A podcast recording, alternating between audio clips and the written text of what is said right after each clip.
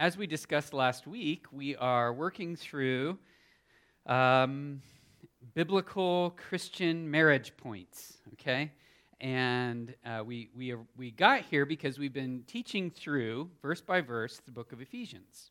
And in Ephesians chapter 5, verse 22, which I'll have you turn there, so turn to Ephesians 5.22, we come to Paul's statement in verse 21 where he says, submitting to one another.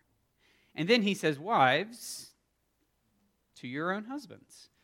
Um, he says that a couple times. And he says, Husbands, love your wives as Christ loved the church. And then he summarizes by saying, Husbands, love your wives, and wives, fear your husbands. fear your husbands, which we'll talk about later uh, in the morning worship service this morning. Now, by fear, it doesn't mean, of course, fear as in tremble like you're going to suffer harm. It means more like admire. Okay? But what I wanted to do was work through, um, in more or less, what it sounds like to attend one of my pre marriage counseling sessions. Now, what I discovered last week in attempting this is it's a little harder than I thought to bring the counsel, it's easier to bring the pulpit into the counseling than it is to bring the counseling into the pulpit. Okay? Um, I, I didn't realize how much interaction there is in a counseling session that you sort of rely on to move things forward. So I don't know that I did it all that great last week, but we're going to try to do better this week. Um, I'd like us to touch on a very important subject this morning. Um, probably I would, if you asked me, what are your top five concerns as pastor of Fellowship Bible Church? This is definitely right in there. Um, this is definitely right in there. Um, one of the greatest disappointments, repeatedly, the greatest disappointments that we faced uh, as, as pastor and wife here have been when Christians marry non Christians. And so God speaks very clearly about this. Christians are only to marry other Christians. Period. Okay? Now, clearly, some of us have married and then gotten saved, and then our spouse remains unsaved, and we're not talking about that situation we're talking about the situation where there's a young person and or an older person even but they're single and it's time for them to consider marriage and along comes a person that they love a person that they really like. There's some compatibility and chemistry but they're not a christian okay? Now one thing i want to be very clear before we get started is the unbelieving person in this equation isn't the enemy okay? They, they're, in a sense, doing nothing wrong. And in fact, when I've had opportunities, I've sat down with that unbeliever and, in great sympathy, and not sympathy, but empathy, tried to convince them not to go through with this because ultimately they will be miserable. Yes, the Christian person is going to be incomplete but the believing, the unbelieving person is going to feel like they've been given a bait and switch. Okay? They're not okay with only ever being second, like we talked about last week. And I try to be very real with them about what life is going to be like with a believer. And again, they're not the enemy. I don't, this is not about hate. This is actually about love.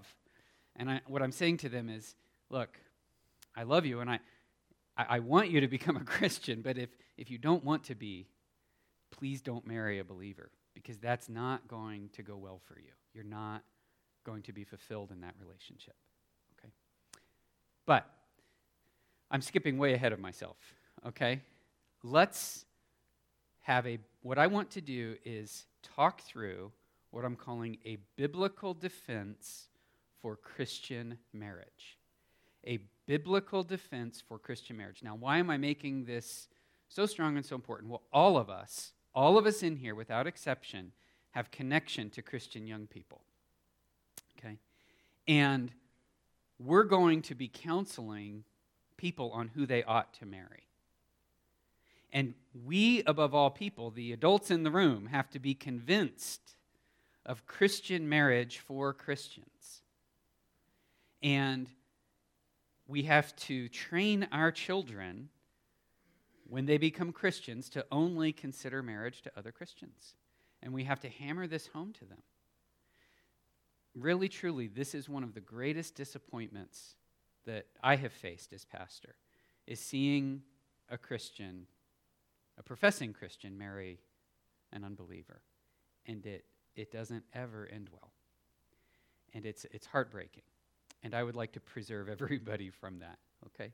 So, let's, let's get into our, let's get into our uh, biblical defense, because I haven't said much Bible yet so far. All right, let's first review our definition from Christian marriage, which we learned last week. And like I said, I could put little Bible verses, many Bible verses, after each one of these little phrases, but this is going to be sort of the, the point from which we work. Uh, a definition of Christian marriage Christian marriage is an act of divine creation. God makes a marriage when he pronounces through his officiant that they are married. So you're two, and then when the preacher or the representative says, By the power invested in me as a minister of the gospel, I now pronounce you man and wife, now you're one. Okay? Before you were two, now you're one. Okay? That's God's doing, not man's. Christian marriage is an act of divine creation whereby God unifies a man and woman. They're no longer two, but one. He unifies a man and woman to complete his image in them he made both of them male and female. He created them in his image. He unites them together to complete his image in them. As they model the gospel of the Lord Jesus Christ, she admires him the same way the church admires Christ, and he loves her the same way that Christ loves the church. They model the gospel of the Lord Jesus Christ in their actions and affections in their actions and affections, as we reviewed with my kids the other night during our Bible time. You can stomp off in a huff while doing the right thing. but that affection isn't where it needs to be. Okay? Now, my purpose today is to convince you inalterably from the Bible that Christian people should only marry Christian people. Okay? Now, you might be saying to yourself, well, wait a minute, Pastor Greg. I've scoured the New Testament and I know that there's no specific verse that says, you shall not marry an unbeliever. And I would say, if we're talking New Testament, you're right. But that's a very narrow way to determine what somebody wants. How many of you have had kids say, Well, you never told me I can't swing my fists violently such that they strike my little sister in the nose? you would say, Well, no, I never said not to do that. but we have other rules in place.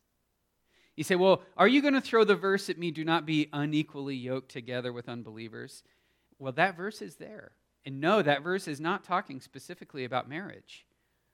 And I'm not going to use it. Just to remove that little excuse from anybody who would say so. Okay?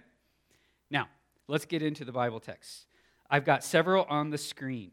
Okay, I've got. We're just gonna, don't feel like you got to catch up. The PowerPoint will be made available, and you can you can keep up with them. We're going to start at the beginning of the Bible and move toward the end of the Bible. Okay, while Israel lived in Shittim, the people who uh, the people began to whore with the daughters of Moab. They invited the people to the sacrifices of their gods, and the people ate and bowed down to their gods. So Israel yoked himself to Baal of Peor, and the anger of the Lord was kindled against Israel. Why did I pick this verse above the others? Because this is what nationality was Ruth from the Bible? She was a Moabite. And here we're told that the people did wrong by marrying the daughters of the Moabites.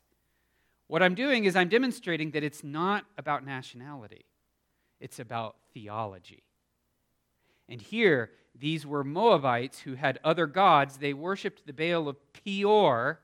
And when they united people of different gods, of different theologies, God was so offended by it, he said that they had gone whoring after other gods. In, De- in Deuteronomy chapter 7, verse 3, God gets very specific. He says, You shall not intermarry with them. These are the people that were supposed to be driven out of the land. Giving your daughters to their sons, or taking their daughters for your sons. God says, Don't intermarry with the people of the land. And again, there are examples of inhabitants of the land who, in fact, ended up in the genealogy of Jesus. Can we think of one? Well, there was Rahab the prostitute. But remember, this isn't a matter of nationality, it's a matter of theology. And what God is saying is don't yoke yourself, don't intermarry with people of a different theology. Number three, Joshua 23 13. They've been given these commands, they've entered the land, they've had some success in conquering the people. These are Joshua's last words. If you turn back, if you turn your back on the Lord, if you backslide, that's sort of where we get this idea from. If you turn back and cling to the remnant of these nations remaining among you, what would that look like, clinging to these nations, the nations you were supposed to drive out? Here's what it would look like and make marriages with them. They shall be a snare and a trap for you. As a matter of fact, the verse goes on to say that there'll be thorns in your flesh. They will not be a blessing, they will be a curse. Okay? Here, Joshua is spelling out with absolute clarity do not intermarry with pagans. Do not intermarry with people who have a different theology than you. 1 Kings chapter 11, verses 1 through 4. This is the chief example of what happens when Christians or, I'm sorry, believers marry unbelievers. Now, King Solomon loved many foreign women, along with the daughter of Pharaoh Moabite, Ammonite, Edomite, Sidonian, and Hittite women from the nations concerning which the Lord had said to the people of Israel, You shall not enter into marriage with them, neither shall they with you, for surely they will turn your heart away after their gods. Solomon clung to these in love. He had 700 wives who were princesses and 300 concubines. And his wives turned away his heart. For when Solomon was old, his wives turned away his heart after other gods, and his heart was not wholly true to the Lord his God. It was foreign women of different theologies that Solomon should have never married. Solomon shouldn't have even had 699 other wives or 300 other concubines. It should have been one. Whoever he married first should have stayed his first and his only. And this would have served him so much better. But instead, the pagan wives turned his heart. This became a problem in which the Israelites consistently fell into. Nehemiah chapter 13, verses 23 through 25. In those days also I saw the Jews who had married women of Ashdod, Ammon, and Moab and half their children spoke the language of Ashdod, and they could not speak the language of Judah, but only the language of each people, meaning they couldn't learn the Bible. They couldn't learn the covenant, the Old Testament. They didn't know what God's laws were. And I confronted them and cursed them and beat some of them and pulled out their hair. And I made them take an oath in the name of God, saying, You shall not give your daughters to their sons, or take their daughters for your sons, or for yourselves. Now, this is quite a punishment that Nehemiah is issuing on people. He imprisoned them, he beat them. What else does it say? He pulled out their hair. Now, look, I don't think I've ever had my hair deliberately pulled. I think I'd rather be punched in the nose than have my hair pulled. Okay? this sounds that sounds awful. Or your beard ripped out? Oh, man. Punch me in the stomach, please. Well, he did both because this was so offensive to God. This was so offensive to God. Now, mind you, God, God commended Nehemiah for this. God commended Nehemiah for this, right? God was saying Nehemiah didn't overreact. That's how I feel about it. Verse 5. Well, before we get there, just keep in mind these marriages weren't stumbled into by accident. Okay? It's, it's not like an Israelite man woke up one morning and went, Oh, how'd she get here? this was a deliberate act of rebellion. And so Nehemiah delivered a deliberate judicial punishment for what was a premeditated act that was so in rebellion to God it had to be dealt with. Verse five, uh, number five. After these things had been done, the officials approached me, this is Ezra, and said, The people of Israel and the priests and the Levites have not separated themselves from the peoples of the lands with their abominations. From the Canaanites, the Hittites, the Perizzites, the Jebusites, the Ammonites, the Moabites, the Egyptians, and the Amorites, for they have taken some of their daughters to be wives for themselves and for their sons, so that the holy race has mixed itself with the peoples of the lands. And in this faithlessness, the hand of the officials and the chief men has been foremost. So here, Ezra is trying to clean things up, and wouldn't you know it, many of the leaders, many of the chief leaders, had taken foreign women who worshiped foreign gods, because remember, nationality is not the issue, theology is. And Ezra was overcome by this. He tore his clothes, and he and the leaders sat in repentance in the rain for an entire day, begging God's forgiveness for their sins. Again, this was not an occasion to shake your head and say, I wish they wouldn't have done that, oh well, and move on with life.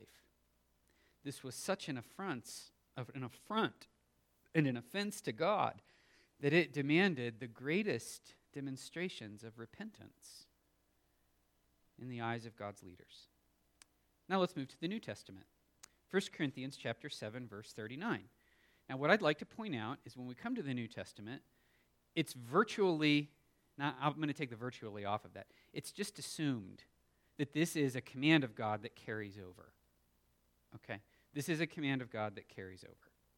There are commands in the Old Testament, like do not murder, that carry over to the New, though they receive scant attention in the New Testament. Okay? There are, there's a, it, Revelation is a continuum. And the New Testament authors don't always feel the need to repeat exactly what carries over and what doesn't. There are certain things that are so obvious and clear that the New Testament feels no need to repeat it. And so that's the case here. The Apostle Paul is assuming that you would agree with him in this point. He says this 1 Corinthians chapter 7, verse 39. A wife is bound to her husband as long as he lives. But if her husband dies, she's free to be married to whom she wishes. Only, and the word in Greek is very specific, monon, only, only in the Lord. Now, what he means by that is only as long, in fact, the NIV translates it this way only as long as he is in the Lord. The New Living Translation translates it only as long as he's a believer. Okay? Only in the Lord. This is what Paul's saying. It's a, it's a given. It's Paul would say, look at the weight of Old Testament material. Believers must marry believers. Or 1 Corinthians chapter 9 verse 5. He's defending himself. He says, "Do we not to have do we not have the right to take along a believing wife?" A believing wife. Again, it's a basic assumption that Christians will marry Christians. And when he's talking to these Corinthian people, perhaps he knew that that assumption wasn't totally a given. And so he pointed it out twice. When Paul writes again in 1 Timothy, he tells that both deacons and elders are required to have believing wives. Having a believing wife is a basic requirement for service in, the, in, uh, in leadership in the church of the living God. Okay?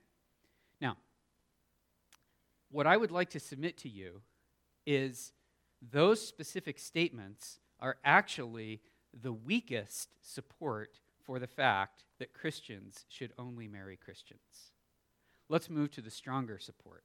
I had you, uh, let's go to the purpose of marriage. The purpose of marriage is to complete the image of God in mankind. We covered this one last week, Genesis 1:27.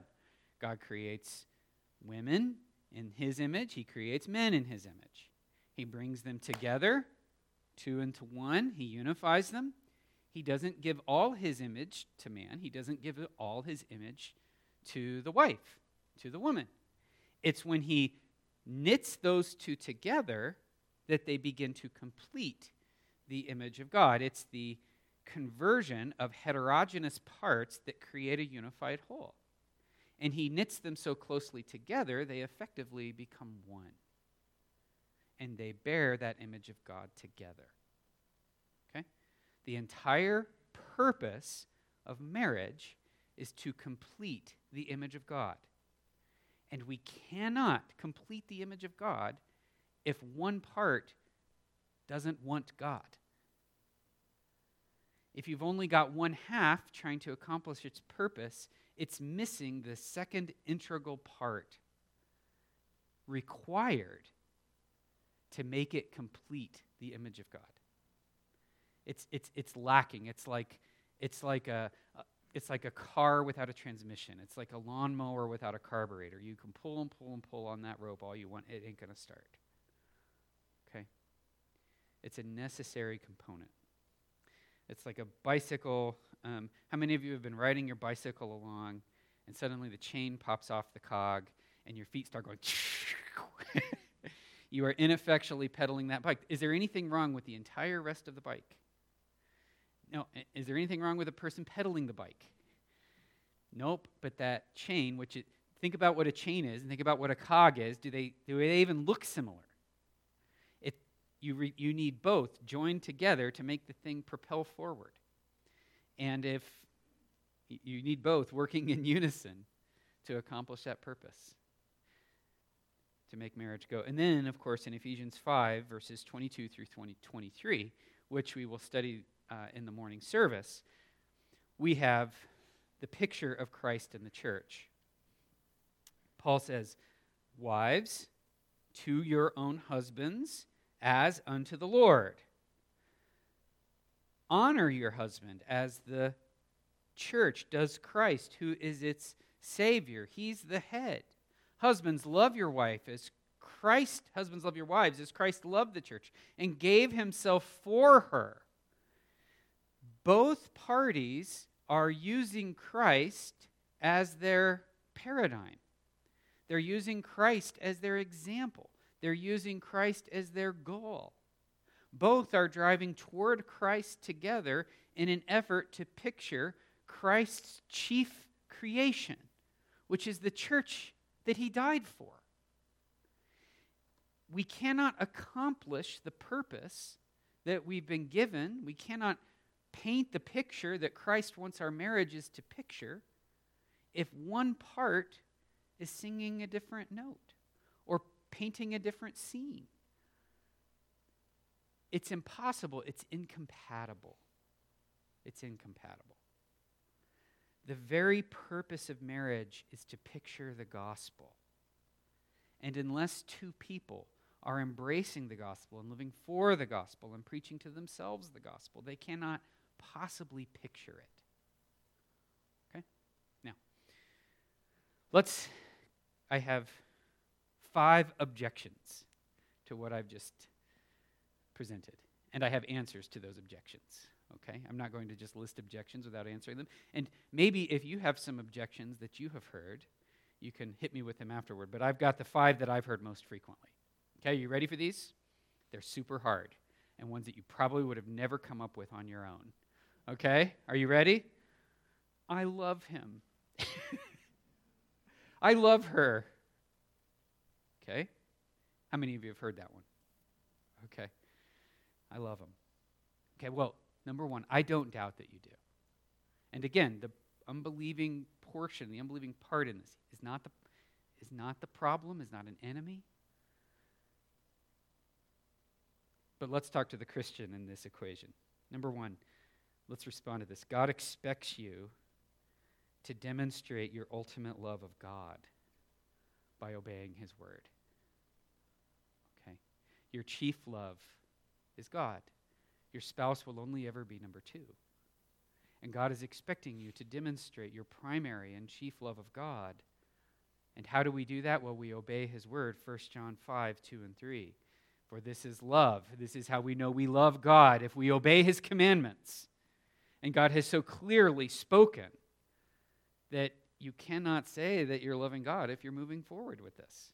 And you clearly love something more than you love God. And that is a problem of the deepest concern for those who love you. Number two, it's not a, it, it's an issue of who do you love most? I'm not saying you don't love him, but you have to love God more. And that, that's the pattern that your marriage has to take moving forward. Number two, answer to this objection God frequently brings us opportunities, specifically so that we will say no to them as we trust the Lord for his supply. Okay? Does God ever bring you things, perfectly good things, he expects you to say no to? Well, of course he does. Let's go all the way back to the beginning. Does everybody remember the tree of the knowledge of good and evil? Was there anything wrong with the fruit? No. Was there anything wrong with the tree? Was it dark and foreboding and evil, and whispers came out of it, Don't eat me? Did it ooze green slime and make it totally unappetizing? it was a perfectly good tree, it produced perfectly good fruit. And God escorted the man and woman to it and said, Now this one is here specifically so that you can say no to it. Now, why does God want them to say no to it? Anybody?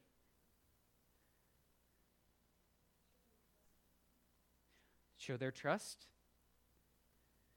There's something else too. In the previous verse, God says, You shall eat of all the trees. Trust is a big part of it, but what else? Contentment, satisfaction. God, God, you've given me so much. You've already supplied me with everything that I need. Now I don't need this. I don't need this now. Because you're, you've already given me all that I need and want. And this tree is here as an altar where I deny myself it because you're so good. Okay? And again, this is a picture of marriage. There's lots of beautiful men and compas- uh, beautiful women and compassionate men walking around. No husband would deny that that woman isn't pretty, but you said yes to this one and no to all the rest. And that is an expression of love. Same is true here. All right. So that was our first one. I love him. I know you would have never come up with that on your own. Okay? Let's do the second one. Okay? And again, it's probably totally out of the box. Strap your seatbelts on. Ready?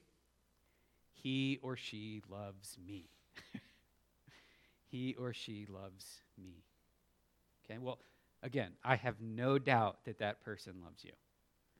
They are not the problem, they are not the enemy. I have no doubt that and in fact, there's something good about this. They have seen, hopefully, Christ in you, and that appeals to them. Okay? And that's a good thing. But let's respond to this. Your faith will become miserable to the one who loves you or to the one that you love. In 2 Corinthians 2, verses 15 and 16, Paul says that we become, when we are Christians, we take on a certain aroma. And to other Christians, it's the aroma of life. And to unbelievers, it's the aroma of death. And though this person loves you, and though this person is good to you, eventually they will grow weary of being second. They will grow weary of Sunday mornings being given to the Lord. They will grow weary of Bible studies, and they will grow weary of you asking them to come with them to church and prayer time. They will grow weary of a growing presence of Christ in you.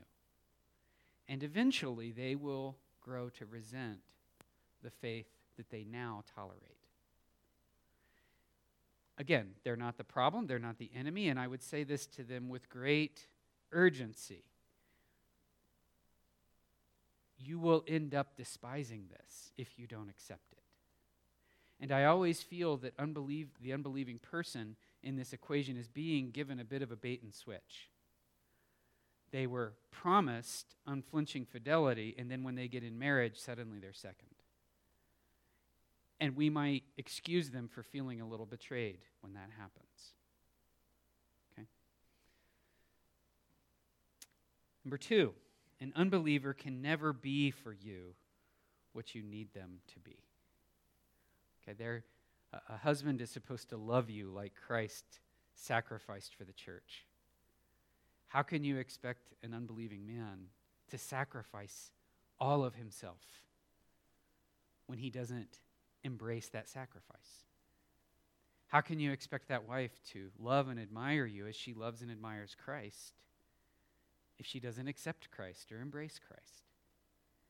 These are necessary components of marriage that your future spouse won't be able to do. Okay?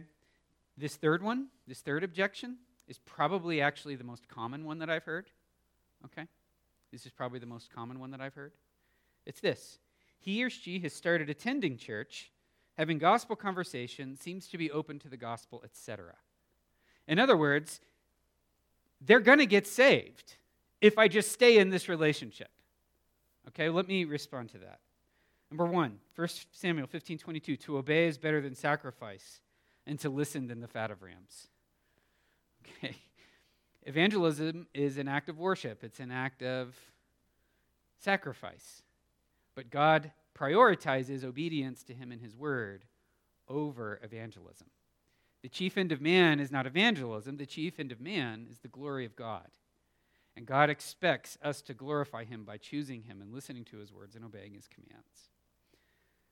Number two, the gospel is never furthered by disobedience or hypocrisy. Romans 6, 1 and 2. Shall we continue in sin that grace may abound? May it never be. You cannot further the gospel in somebody's life as you undercut the gospel with your actions. Your spouse, your boyfriend, your fiance, whoever it is, will see through that eventually. They will see through that. And the next time you want to do something for your God, they'll say, Well, it, why does it matter now when it didn't matter then? And what will you do? you will have no ground to stand on. Number three, salvation belongs to the Lord. Do not presume to be the key ingredient of God's work in another's heart. You are not the key ingredient. You're not the person that's going to save or convert. You may be a grace, but it's God who saves. It's God who works. It's God who does. And He will save and choose His way his time, he expects us to obey his clear commands as he does work. It's, by the way, it's not an either or, okay? It's not an either or. Either I marry this unbeliever or he never gets saved, okay? It can be both and. You don't marry him and he gets saved, okay? It can be a both and. All right? Uh, number fourth objection. This is one I've heard several times as well. Lots of Christian marriages end in disaster. Okay? And that excuses me from marrying a Christian because I've seen two Christians who've gotten married and that ends really badly. Well, I'm not going to deny that some Christian marriages have ended in disaster. Um, I've seen it with my own eyes. I've had some of my own friends. I remember being, being um, exposed to this for the very first time. I had a very good friend. I won't mention his name very good friend, close friend. He was a student in ministerial training with me. We, we took a lot of the same classes together. Um, we learned Greek together. I would go over to his house and we would study theology together. He married a beautiful, kind, gracious woman. And I was I marveled at how lucky he got to marry her. And one day he just stopped being a friend. He stopped returning calls. He stopped inviting me over. I didn't know if it was something I had done. Unbeknownst to me, he'd started drinking heavily in the home. He apparently had a string of girlfriends that he was fornicating with prior to marriage. That fornication turned to adultery the second he got married. He was never faithful to her before they were married, during their marriage. He confessed it to her. His church tried to intervene, and he divorced her and left the state, never to come back to God. That was my friend. That's a disaster. Could I, did I see that coming? Absolutely not. In fact, if there was a person I saw it coming in, he's still faithful in ministry in Michigan, doing a great job. He was the one I was worried about. This fella, I had no worries about. It blindsided everybody. But does your rebellion fix that? Does your setting yourself up for heartache and grief fix the disasters that occurred over here? You know, your own mother used to tell you two wrongs don't make a right. And never is it more true in this case. Rebellion and hypocrisy on top of sin never makes for a good or better situation. Or we have another phrase you jump from the frying pan to the fire. Okay? Jesus talks about this. He's talking to Peter. He says, Peter, when you're old, you're going to be led somewhere you don't want to go. He was talking about Peter's death. And Peter looked at John and said, What about him? And Jesus said, What is that to you? You follow me. Okay? We look and see these disasters and we say, Lord, what happened? Now, God, of course, wants us to be compassionate and care and help and run to the person in need, but there is a sense in which Jesus would say, I, independent of that situation, I want you to follow me. Here's our fifth objection I know so and so, an unbeliever who married a believer, or a believer who married an unbeliever, and it worked out for them. Well, I don't have a Bible verse for this one. Um, I do have Bible verses for this one, I'm sorry. But for every one that you can trot out that worked, God's people can trot out a hundred that ended in disaster. Okay. Um, it's a very small minority that you should not bank on. Sometimes God blesses us in spite of us, not because of us. And again, I said this one before. I, I had gotten a little crazy on my verse quotation. To obey is better than to sacrifice. In Romans 6 1 and 2, the gospel is never furthered by disobedience. How did I get that one mixed up? Oh, I put that verse up there. Salvation belongs to the Lord, Psalm 3 8 and Jonah 2 9. I put those up there. Sorry. I looked at the wrong slide on my sheet. Yes, it may have worked for so and so, but that was not because of them, that was despite of them, in spite of them, and because of God's good grace and mercy. God has spoken very clearly. Now, I've been speaking to you as though you're considering this, and I apologize for that. I just realized that. Consider me speaking through you to another, okay? Pretend for a moment that somebody's sitting in front of you going, I just really love this believer, this unbeliever, or what, by the way, while we have just a minute left, anybody have any other objections that I may have missed that you've heard through the years? Do those five pretty much cover it? Yes, Elaine.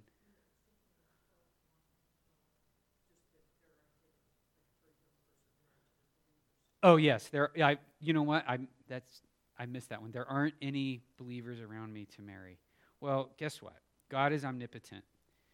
And if God wants you to be married and he sent you to the planet and he sent you to the moon, he would make sure he sent a woman to the moon so that you could have her. Okay? God is capable, God is able, He moves people around. Trust in the omnipotence and omniscience and providence of God. Commit your way to the Lord. Delight yourself in the Lord, and He will give you the desires of your heart. All right. Any, any others? That's a good one, Elaine. Man, I missed that one. Rhonda.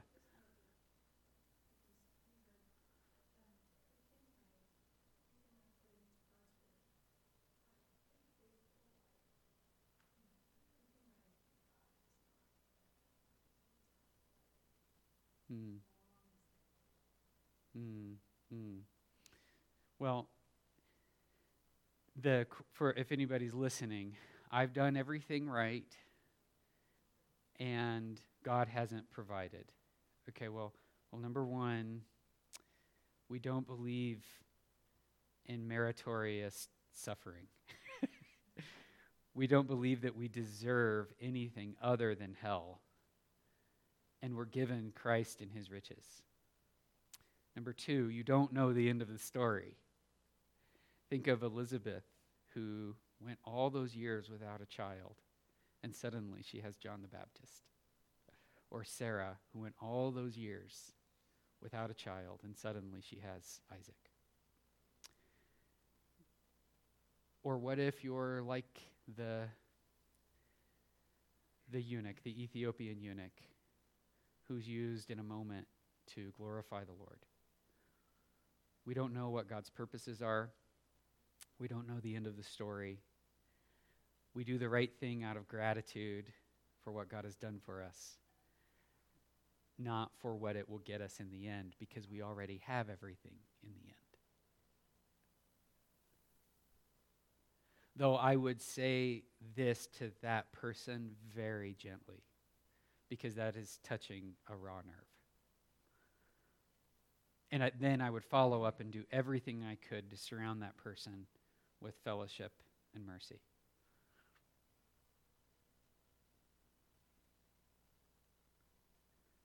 Okay, any others? All right. Well, let's pray. I went a little long. My apologies. I, I thought I might. Um, but uh, uh, Let's go ahead and pray and then we'll get ready for worship. Father, thank you for this time. I pray that you would equip us, Lord, for interaction with others who might be considering taking uh, an unwise, rebellious step. Help us to hold fast to your word and demonstrate our love by our obedience to you. For we pray all these things in Jesus' name, amen.